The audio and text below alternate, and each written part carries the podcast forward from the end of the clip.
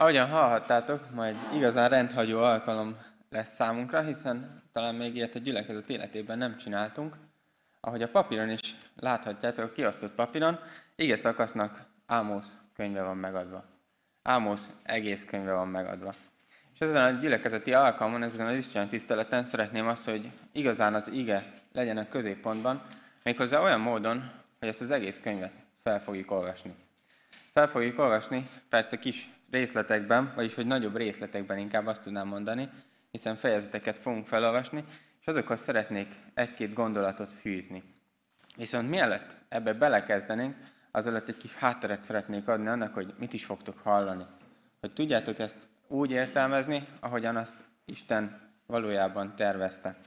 Ámosz könyvét egy olyan társadalomban, egy olyan környezetben írták, vagy mondták el leginkább, ami egy Isten telen környezet volt.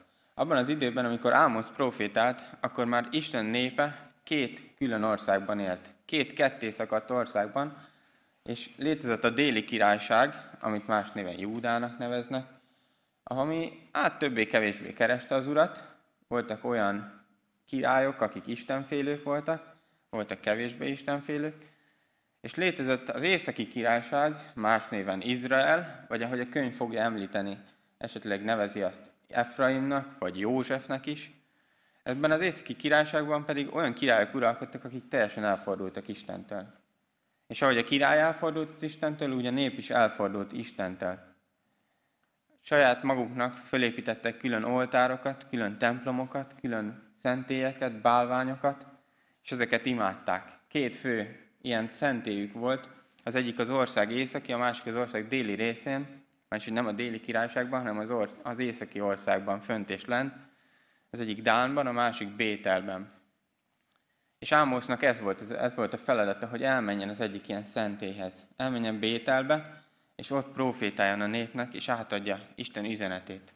A profétának az Ószövetségben nem az volt a szerepe, amit manapság a közhiedelem gondol, hogy kinyilvánítsa a nagy jövőt, hogy, mit, hogy profétál, hogy mi lesz, hanem egyszerűen az volt a feladata, hogy átadja Isten üzenetét. Lehet, hogy ez az üzenet egy olyan üzenet volt, ami épp a jövőre szólt, hogy figyeljenek oda, mert hogy ítélet következik. És Ámosznak ez volt a feladata. Azt mondta Istennek, hogy figyelmeztesse a népet, hogyha így folytatja, akkor ítélet következik. És láthatjátok a címben is, amit az ige hirdetésnek adtam, hogy az, azt írtam oda, hogy két évvel a földrengés előtt. És erre szeretnék még gyorsan kitérni, hiszen a, majd láthatjátok, hogy a könyv első versében tulajdonképpen Ámosz bevezeti, hogy mikor és hol profétált, és aztán időben meghatározza úgy, hogy két évvel a földrengés előtt. És már ez is Isten kegyelméről beszél, hiszen ez a földrengés, mint ahogy látni fogjuk a könyvben, ez Isten egyik ítélete volt akkor. Egy olyan, olyan földrengés, egy olyan ítélet, ami ellen senki sem tud menekülni. Senki sem tud elmenekülni egy földrengés elől. Viszont Isten kegyelme volt az, hogy erre előre figyelmeztette őket. Már Ámosz is megadja, hogy két évvel még előtte figyelmeztette őket, hogyha így folytatják, akkor ebből ítélet következik. Itt tehát szeretném felolvasni, most kezdődően, az első kettő fejezetet Ámosz könyvéből, ahol Izrael hét szomszédjáról fogunk olvasni. És bátorítok mindenkit, hogy akinél van akár papír alapon Biblia, akár a telefonján egy alkalmazáson Biblia, az, az most vegye elő, és kövessük így együtt Isten igéjét. Ha jól tudom, akkor a tévéken is ki lesz vetítve, hogyha valakinek nincsen éppen a kezében Biblia, és akkor így kövessük Isten igéjét. Szeretném akkor felolvasni nektek tehát Ámosz próféta könyvét, az első fejezet első versétől a második fejezet végéig. Ámosz beszédei, aki a tekói pásztorok közé tartozott. Ezt látta Izraelről, Izraelről Uziának, Júda királyának és Jeroboámnak, Jóás fiának, Izrael királyának az idejében két évvel a földrengés előtt. Ezt mondta. Felharsan az úr hangja a Sionról, mennydörög Jeruzsálemből. Gyászba borulnak a pásztorok legelői, és elszárad a kármel teteje. Így szól az úr. Három, sőt négy védke miatt nem bocsátok meg Damaszkusznak mert vas cséplőszánokkal csépelték Gileádot. Ezért tüzet bocsátok Hazael házára, és megemészti Benhadat palotáit. Letöröm Damaszkusz zárait, és kiírtam az Áven völgyből az uralkodót, és Bétédenből az fejedelmet. Fogságba megy az arám nép kírbe, mondja az Úr. Így szól az Úr. Három, sőt négy védke miatt nem bocsátok meg Gázának, mert a foglyokat mind elhurcolták és kiszolgáltatták Edomnak. Ezért tüzet bocsátok Gáza várfalára, és megemészti palotáit. Kiírtam Asdódból az uralkodót, és Askelonból a fejedelmet. Azután Ekrón ellen fordulok, és elpusztul a filiszteusok maradéka is. Mondja az én uram az úr. Így szól az úr. Három, sőt négy métka miatt nem bocsátok meg Tírusnak, mert a foglyokat mind kiszolgáltatták Edomnak, és nem törődtek a testvéri szövetséggel. Ezért tüzet bocsátok Tírus várfalára, és megemészti palotáit. Így szól az Úr. Három, sőt négy védke miatt nem bocsátok meg Edomnak, mert fegyverrel üldözt a testvérét, nem ismert irgalmat, szüntelen tombolt haragja, és nem engedte dühét lecsillapodni. Ezért tüzet bocsátok témára, és megemészti bocrá palotáit. Így szól az Úr.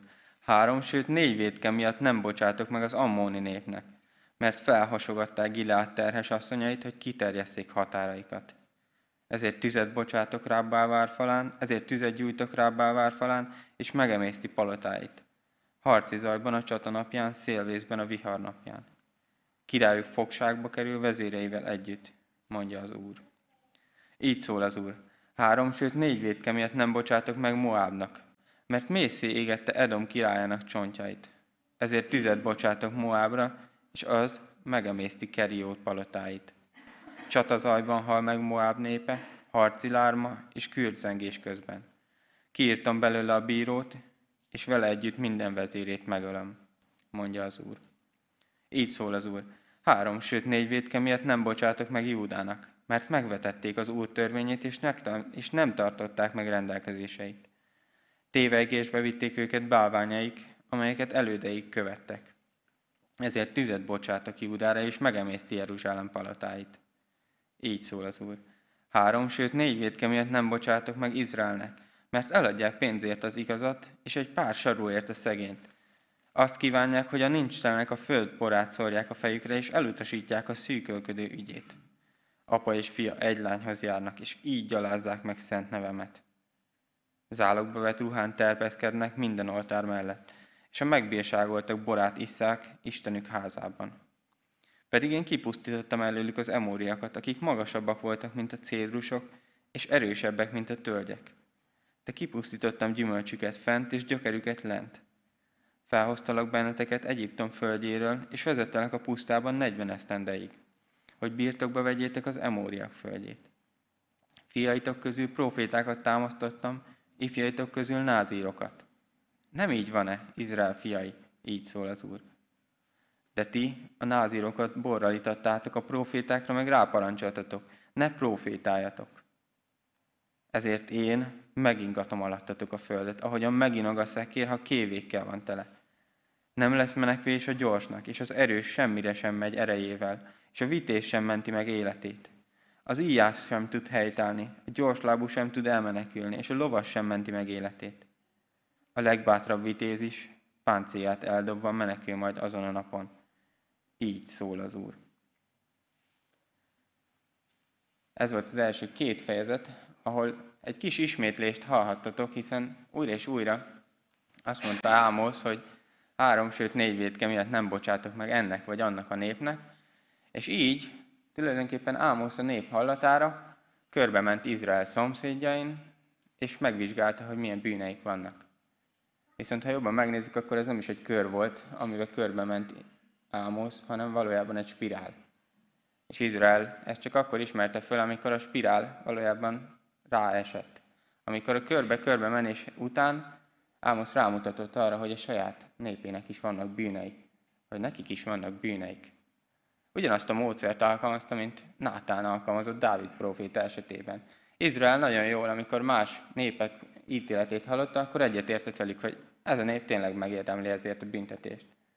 És aztán pedig Ámosz azt mondta, hogy ha egyetértesz az ő ítéletükkel, akkor be kell ismerned, hogy te is bűnös vagy. Hogy neked is van elmarasztalásod. És Isten így tulajdonképpen rámutat arra, hogy Izraelnek is vannak bűnei. És rámutat arra, hogy Izraelnek nincsen joga mutogatni körbe-körbe, hogy na nektek ez a bűneitek. De ugyanúgy a mi életünkben is nincsen jogunk körbe-körbe mutogatni, hiszen mindannyian bűnösök vagyunk. Annyira könnyű észrevenni másoknak a bűneit, a miénket pedig annyira nehéz. És ha belegondolunk, akkor valójában csak egy valaki volt, akinek lett volna joga mutogatni, magának Krisztusnak. Krisztus volt az, aki egyedül bűntelen volt, és mutogathatott volna az emberekre, hogy neked ez a bűnöd, neked az a bűnöd. De ő helyette mutogatott saját magára, és azt mondta, hogy én mit tehetek ezért. Ő saját magára mutatott, és azt mondta, hogy, hogy neked ez a bűnöd, de én átveszem. Hogy én magamra veszem. És ő, aki mindenki, mindenkire mutogathatott volna, és saját maga vállalta így a keresztet, saját maga vállalta át a mi bűneinket. És persze ez hatalmas örömmel és hálával kell eltejtsen bennünket, de ugyanakkor ez egy példa is számunkra, hogy nem mutogathatunk másokra, hanem Isten önvizsgálatra hív elsősorban. Arra hív, hogy ismerjük fel a saját bűneinket, és térjünk vissza Istenhez. Amikor a következő pár fejezethez érkezünk, akkor Isten tulajdonképpen jobban ki fogja bontani azt, hogy miért is marasztalja el az ő népét. Mi, a, mi az ő bűnük, mit kér rajtuk számon, és nagyon érdekes, hogy, hogy már itt belekezdett a második fejezet végén abba, hogy, hogy Izraelet kiszabadította Egyiptomból, és hogy milyen népét tette, de mégis elfordultak tőle. És most akkor olvassuk fel így a harmadik fejezettől egészen a hatodik fejezet végéig, hogy Isten mit kér számon tulajdonképpen Izraelem. Ámosz könyvének harmadik fejezetétől így szól Isten igéje. Halljátok meg az igét, amelyet az Úr mond rólatok, Izrael fiai, az egész nemzetségről, amelyet felhoztam Egyiptomból. Csak veletek léptem közösségre, a föld minden nemzetsége közül. Ezért kérem számon rajtatok minden bűnötöket. Útra kelnek egy ketten együtt, ha nem egyeztek meg. Ordít az oroszlán az erdőben, ha nincsen zsákmánya. Gömböle rejtek helyén az or- a fiatal oroszlán, ha nem fogott semmit. Csapdába esik a madár a földön, ha nem vetnek tört neki. Fölpattan el csapda a földről, ha semmit sem fogott. Ha megfújják a kürtet a városban, nem kezd remegni a nép. Ha valami baj éri a várost, nem az Úr hozzá azt. Az, úr, az én Uram, az Úr, semmit sem tesz addig, még titkát ki nem jelenti szolgáinak a profétáknak. Ha az oroszlán ordít, ki ne félne? Ha az én Uram, az Úr szól, ki ne profétálna? Hirdessétek Asdód palotáinak tetejéről és Egyiptomban lévő palotákról, és mondjátok, gyűjjetek össze Samária hegyein, lássátok meg, milyen zűrzavar van ott, és milyen elnyomás van benne. Nem tudnak helyesen cselekedni, így szól az Úr. Erőszakkal és zsarolással gyűjtenek kincset palotáikba. Ezért így szól az én Uram az Úr. Ellenség veszi körül az országot, és megfosztanak hatalmattal. Kirabolják palotáidat, így szól az Úr ahogyan a pásztor az oroszlán szájából két lábszárat vagy egy fülhegyet ment meg, csak úgy menekülnek meg Izrael fiai, akik most Samáriaban az ágy szélén és a damaszkuszi pamlagon ülnek. Halljátok és tanúskodjatok Jákob háza ellen. Így szól az én uram, az Úr, a seregek Istene. Amikor megbüntetem Izrael bűnei miatt, megbüntetem Bételt is oltárai miatt. Letörnek az oltár szarvai, és földre hullnak. Összedöntöm a téli házat a nyári házzal együtt. Elpusztulnak az elefántcsontházak, vége lesz a sokféle háznak. Így szól az Úr. Halljátok meg ezt az ígét ti, pásáni tehenek Samária hegyén. Ti, akik sanyargatjátok a nincsteleneket, és bántalmazzátok a szegényeket, akik ezt mondjátok uraitoknak, hozzatok még, hadd ígyunk. Megesküdött szentségére az én uram az Úr, hogy eljön rátok az az idő, amikor szigonyjal visznek el benneteket, maradékotokat pedig halászhorgokkal. A lerombolt falon átmentek ki egymás után, és Hermon felé hajtanak benneteket. Így szól az Úr. Jöjjetek csak Bételbe és védkezzetek. Gilgában védkezzetek még többet. Hozzátok reggelenként áldozataitokat, harmadnapra tizedeiteket. Éget, égessetek kovásszal készült hála áldozatot, kiáltsátok, hírezteljétek, hogy önkéntes áldozatot hoztok, mert így szeretitek, Izrael fiai. Így szól az én Uram az Úr. Én meg azt tettem veletek, hogy nem volt harapnivaló városaitokban, kenyérhiány volt minden helységetekben. Mégsem tértetek hoz, meg hozzám, így szól az Úr. Én az esőt is megvontam tőletek három hónappal az aratás előtt. Az egyik városra adtam esőt, a másik városra nem adtam esőt. Az egyik föld kapott esőt, a másik föld nem kapott esőt, és kiszáradt. Két-három városból támolyogtatok egy városba, hogy vizet ihassatok, de nem jutott nekik, hogy vizet ihassanak, de nem jutott nekik elég, mégsem tértetek meg hozzám, így szól az Úr. Megvertelek benneteket asszályel és gabonarosdával, kertjeiteket és szőlőt, szőlőt, szőlőiteket, fügefáitokat és olajfáitokat, nagy részét lehette a sáska, mégsem tértetek meg hozzám, így szól az Úr. Dögvész küldtem rátok, olyat, mint Egyiptomra. Ifjaitokat fegyverrel öltem meg, lovaitok zsákmányul estek. Táborotok bűze orrotokba szállt, mégsem tértetek meg hozzám, így szól az Úr. Olyan pusztulást hoztam rátok, mint amikor Sodomát és Gomorát elpusztította Isten. Olyanok lettetek, mint a tűzből kiragadott üszkös fadrab. Mégsem tértetek meg hozzám, így szól az Úr.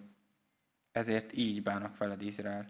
És mivel így bánok veled, készülj Istened elé, Izrael. Mert aki hegyeket formál és szelet teremt, aki tudjára adja, tudtára adja az embernek szándékát, aki hajnalt és alkonyatot alkot, aki a, és a föld magaslatain lépked, annak a neve az Úr, a seregek Istene. Halljátok meg ezt az igét, sirató éneket mondok rólatok, Izrael fiai. Elesett, nem kell fel többé Izrael szűze. Ott hever a földjén, nincs ki fölemelje. Ezt mondja az én uram az Úr. Ha egy városból ezren vonulnak ki, csak százan maradnak meg. Ha százan vonulnak ki, csak tizen maradnak meg Izrael házából. Ezt mondja az Úr Izrael házának. Engem keressetek, akkor életben maradtok. Ne keressétek föl Bételt, ne járjatok Gilgába, Bersabába sem menjetek. Mert Gilgál fogságba jött, Bétel pedig megsemmisül.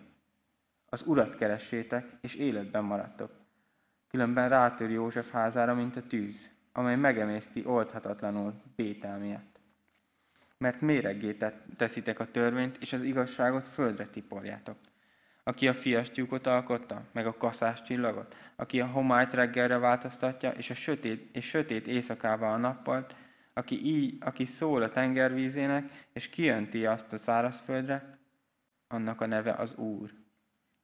Pusztulással sújtja az erőseket, és pusztulást hoz az erődökre. Gyűlölik azt, aki megfedi őket a kapuban, és utálják, aki, utálják, aki megmondja az igazat. Ti kihasználjátok a nincstelent, és gabonádót szedtek tőle. Ezért bár faragott kőből építettetek házakat, nem fogtok bennük lakni. Bár gyönyörű szőlőket ültettetek, nem iszátok azok borát. Tudom, hogy milyen sok a bűnötök, és védkétek milyen nagyok. Sanyargatjátok az igazat, elfogadjátok a megvesztegetést. Elnyomjátok a szegényeket a kapuban. Ezért hallgat most az okos, mert gonosz idő ez. A jóra törekedjetek, ne a rosszra, akkor életben maradtok, és veletek lesz az Úr, a seregek Istene, ahogy mondogatjátok. Gyűlöljétek a rosszat, szeressétek a jót, szerezzetek érvényt a törvénynek a kapuban. Talán megkegyelmez József maradékának az Úr, a seregek Istene. Ezért így szól az Úr, a seregek Istene az én Uram. Minden téren sírni fognak, minden utcán jajgatni, a mezei munkás gyászolni hívják, a halott siratókat jajveszékelni.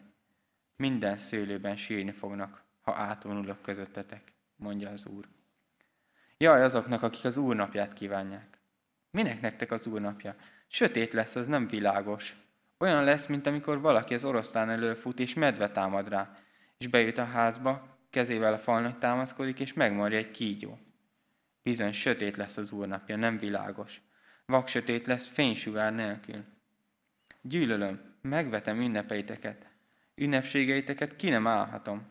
Ha égő áldozatot mutattok be nekem, vagy étel áldozatot, nem gyönyörködöm bennük. Rá sem tekintek a béke áldozatra, amelyet hízlalt állatokból adtok. Távozatok előlem hangos éneklésetekkel, hallani sem akarom lantotok zengését. Áradjon a törvény, mint a víz, és az igazság, mint a bővízű patak véres áldozatot és ételáldozatot úgy hoztatok el nekem a pusztában 40 éven át Izrael háza, hogy közben királyotokat szikkútot hordoztátok, és kijönt, csi, kijönt csillagistenetek képmását, amelyet ti készítettetek? Ezért fogságba küldelek titeket Damaszkuszon túlra, mondja az Úr, akinek seregek Isten a neve.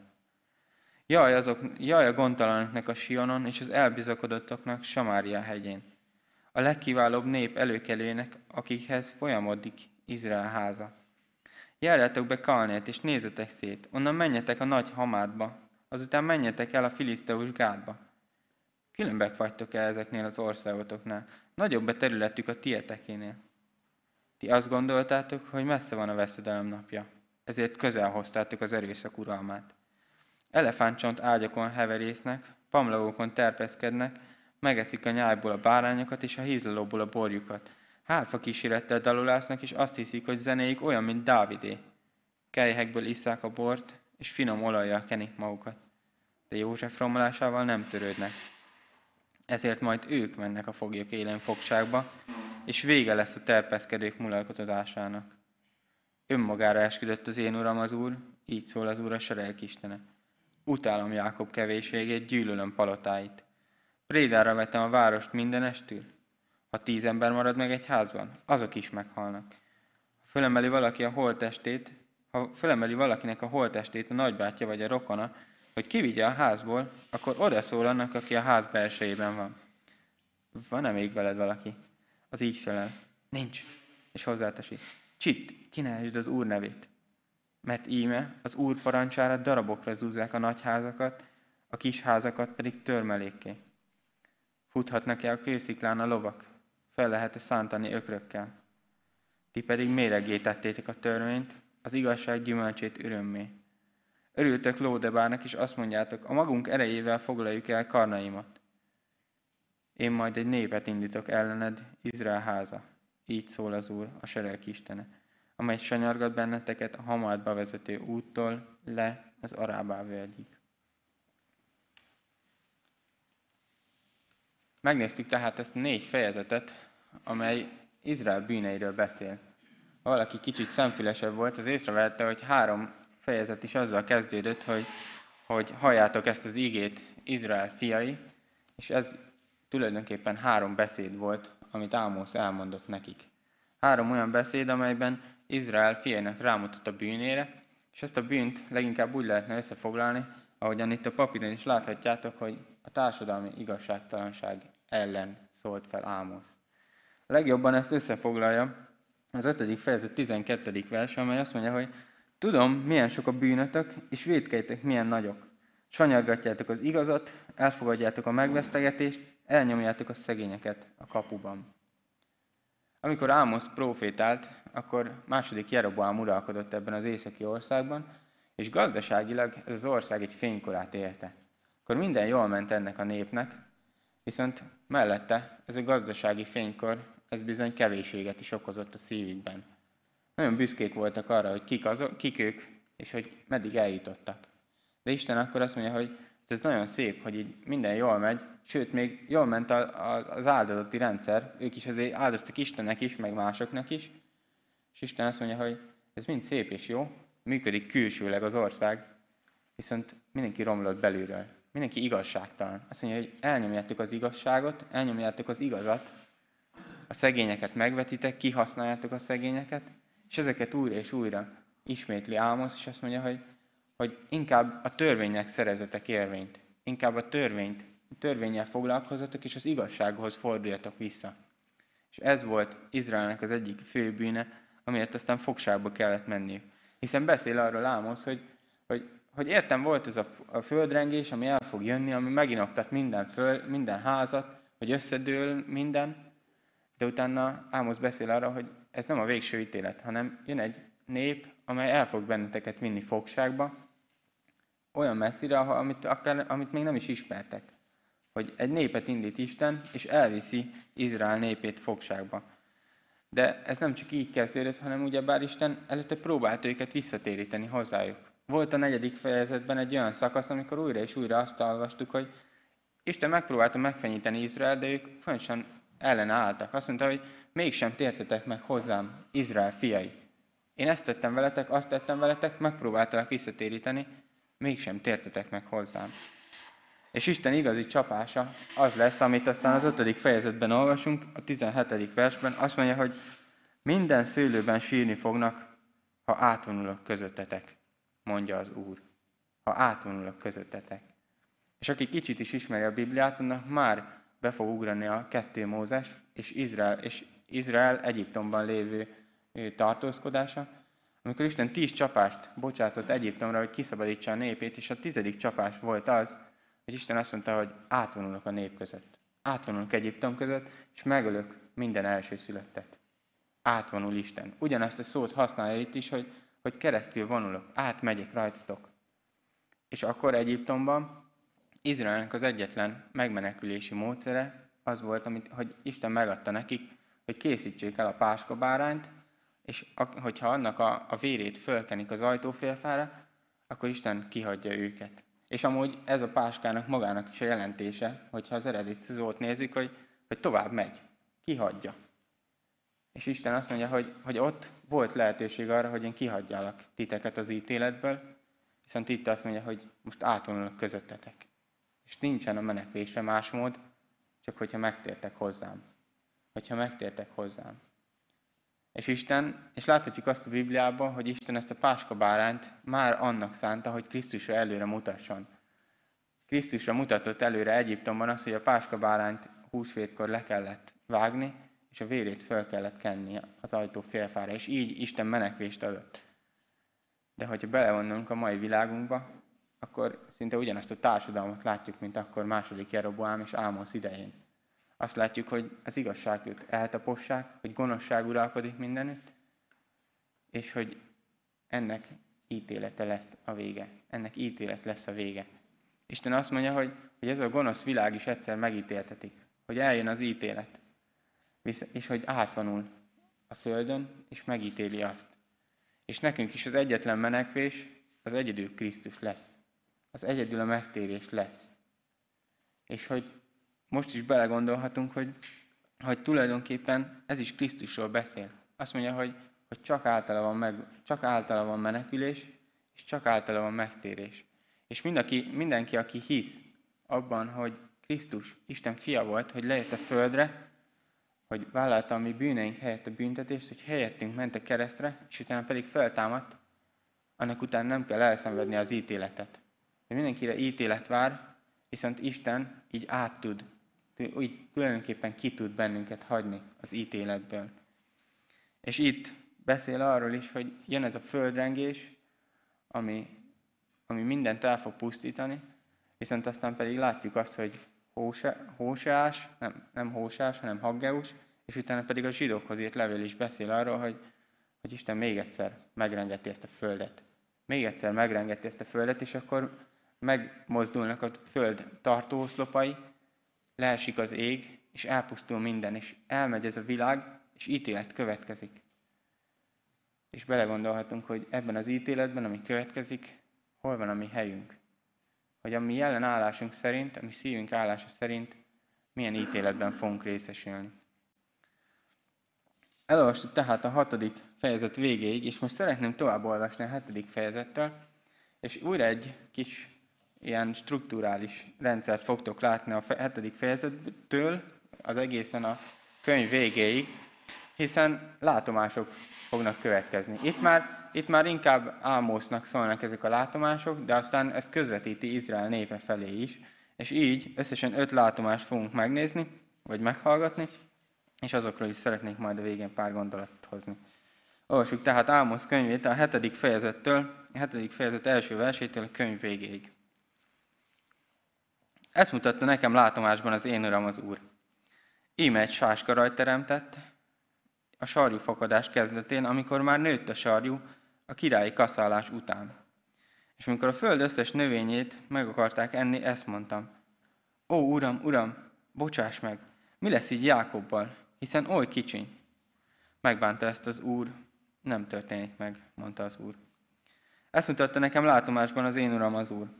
Tüzet hívott elő ítéletre az én uram az úr, és az megemésztette a nagy mélységeket.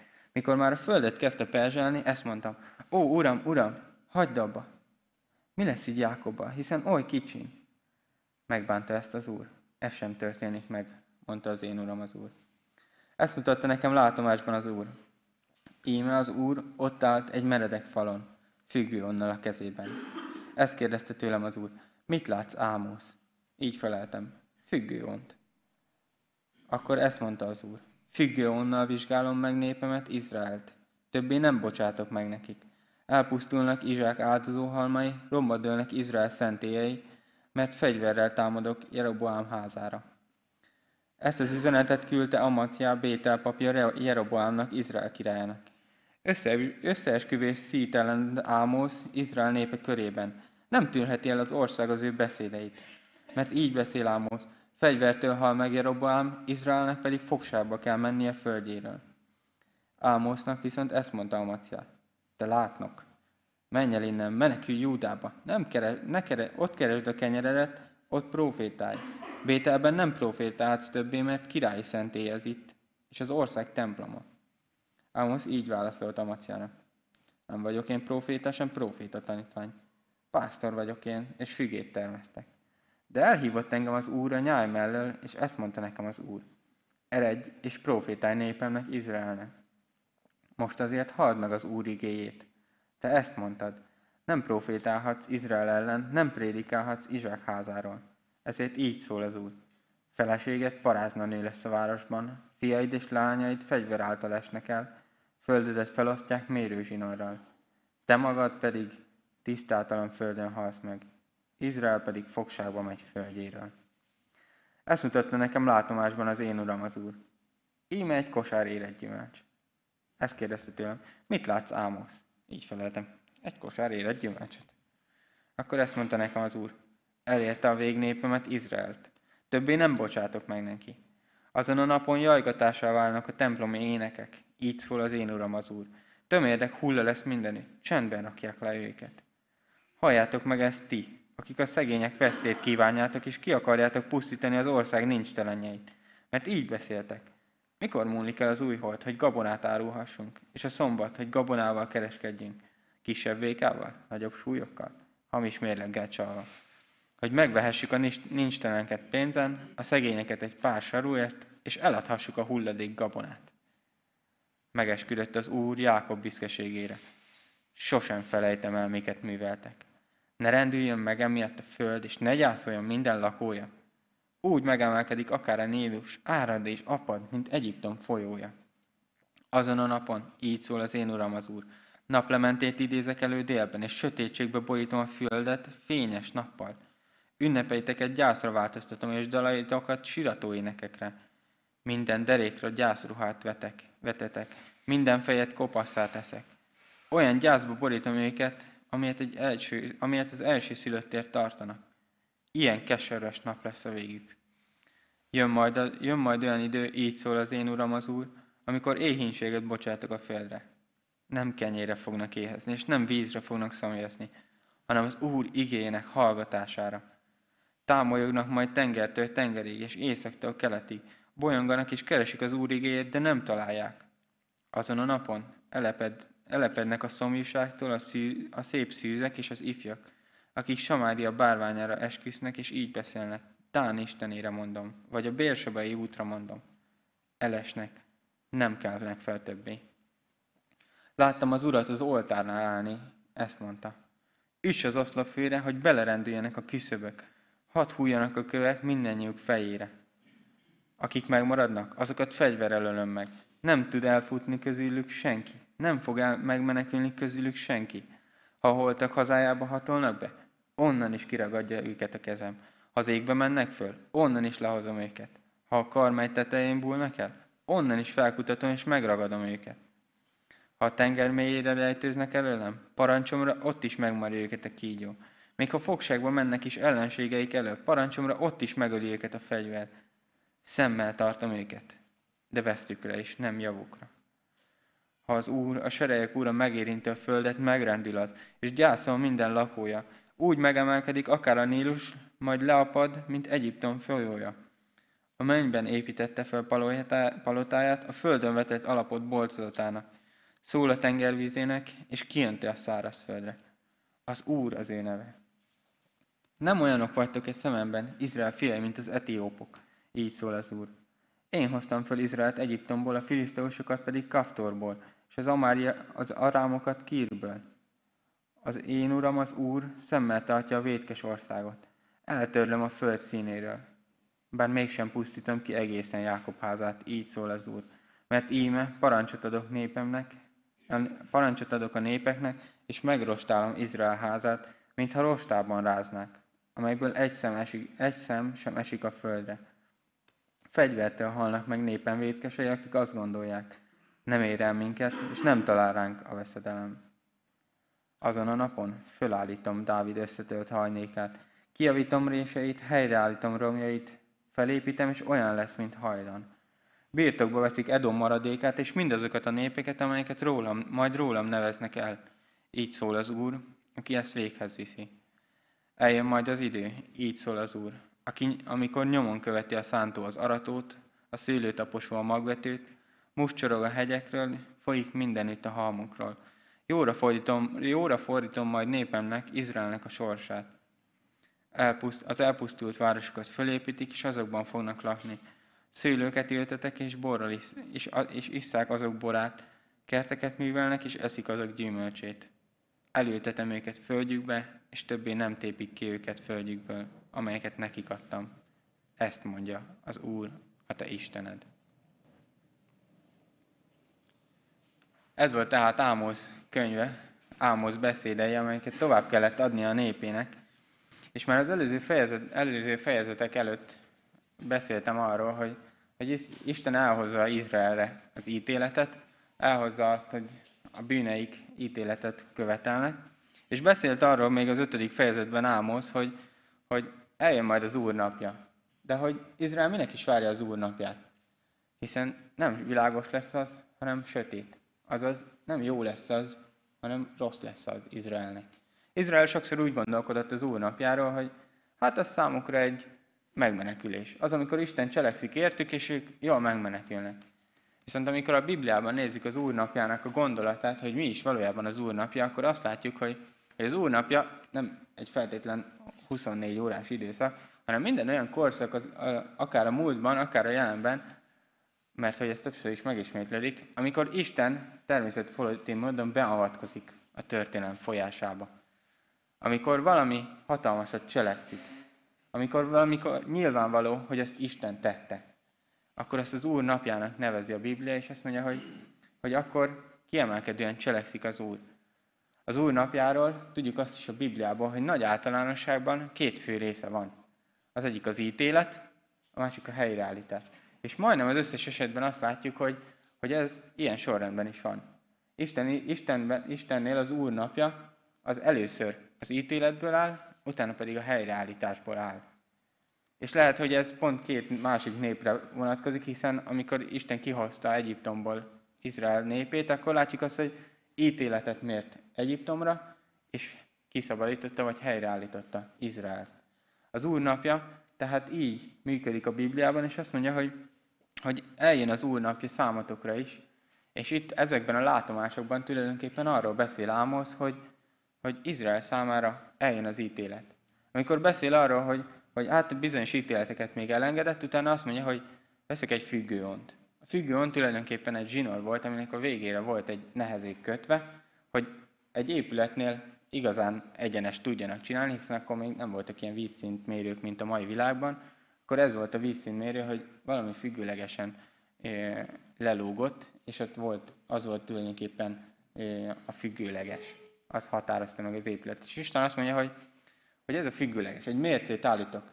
És ami ezen tovább megy, vagy ami nem egyenes, az pusztulás éri.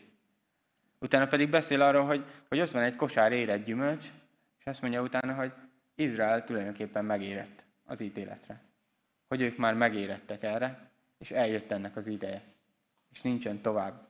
És akkor azt mondja, hogy, hogy én elpusztítom Bételt. A kilencedik fejezet elején látjuk az ötödik látomásban azt, hogy, hogy Isten ott áll a Bételi szenténél, és azt mondja Ámosznak, hogy na most üss az oszlopokra, és megrendül minden.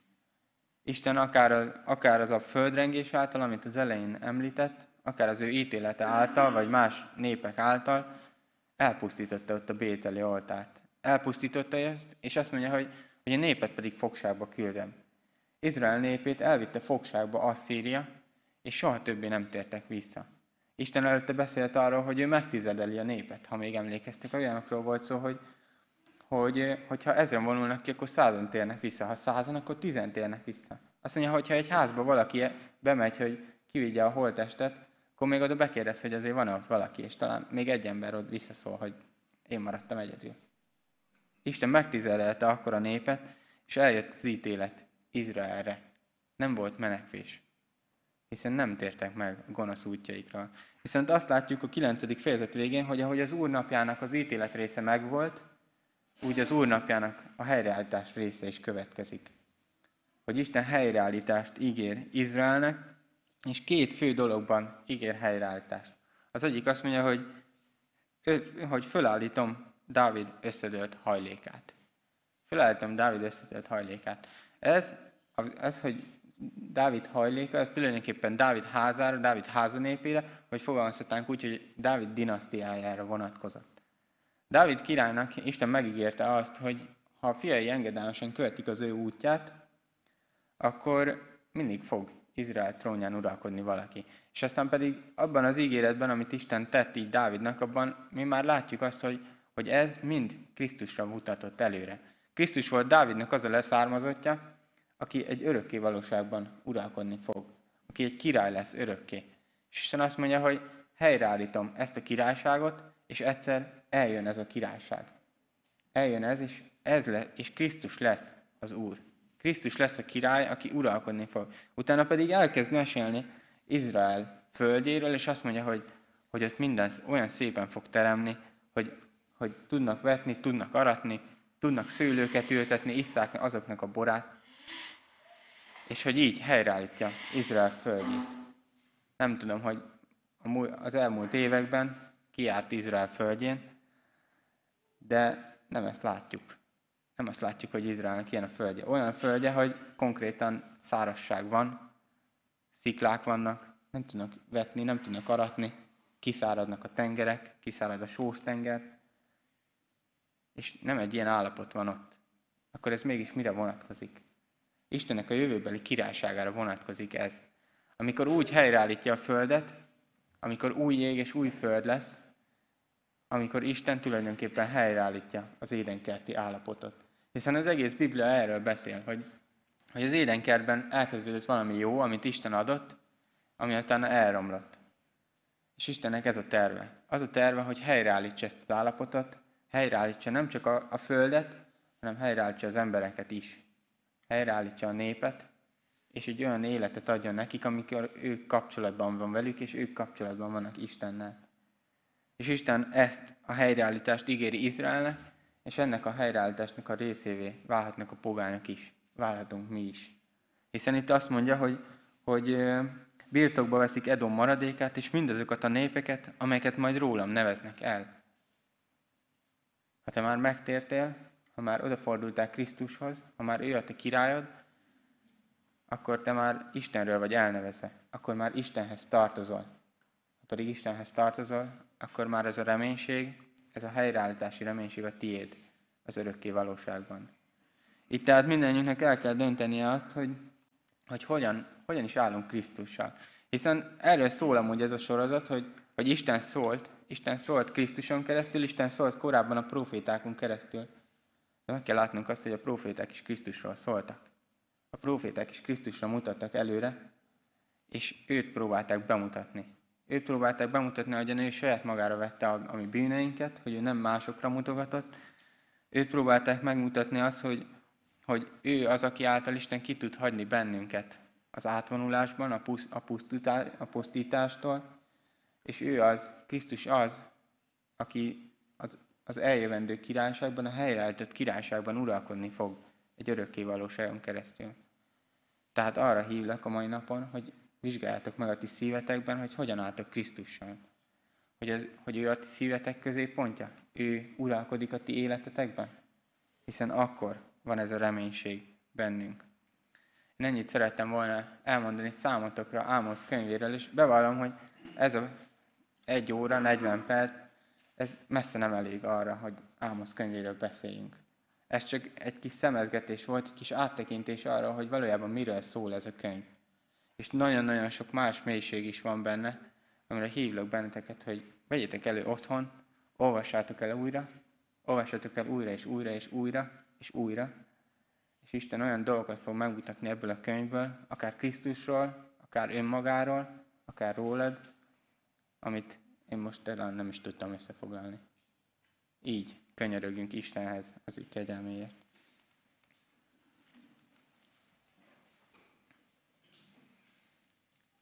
Köszönjük, Urunk, azt, hogy a Te igéd az élő és ható és maradandó. Köszönjük Ámosz könyvét, köszönjük azt, hogy Te tanítani szeretnél bennünket az Ószövetségből is. És köszönjük azt, hogy Te mindig a Te fiadra mutatsz. Őt szeretnénk megdicsőíteni a mi életünkben, és szeretnénk kifejezni mi hálánkat azért, amit ő elvégzett helyettünk, és értünk a kereszten. Köszönjük azt, hogy ő legyőzte helyettünk a halált, köszönjük azt, hogy megmentett a szenvedéstől, és szeretnénk már most a jelenben Krisztusért élni. Köszönjük a reménységet a jövőre, hogy egyszer veled lehetünk közösségben, az örökkévalóságban, hogy ez rólad szólhat, hogy ott is Krisztussal lehetünk, de szeretnénk már most Krisztust követni a mi életünkben. Kérlek, formálj így bennünket, kérlek, adj nekünk önvizsgálatot, kérlek, ad, hogy, hogy tudjunk hozzá tartozni, és kérlek, ad, hogy így értsük meg a Te akaratodat és a Te igédet. Változtass bennünket, formálját bennünket. Szükségünk van rád. Jézus nevében. Amen.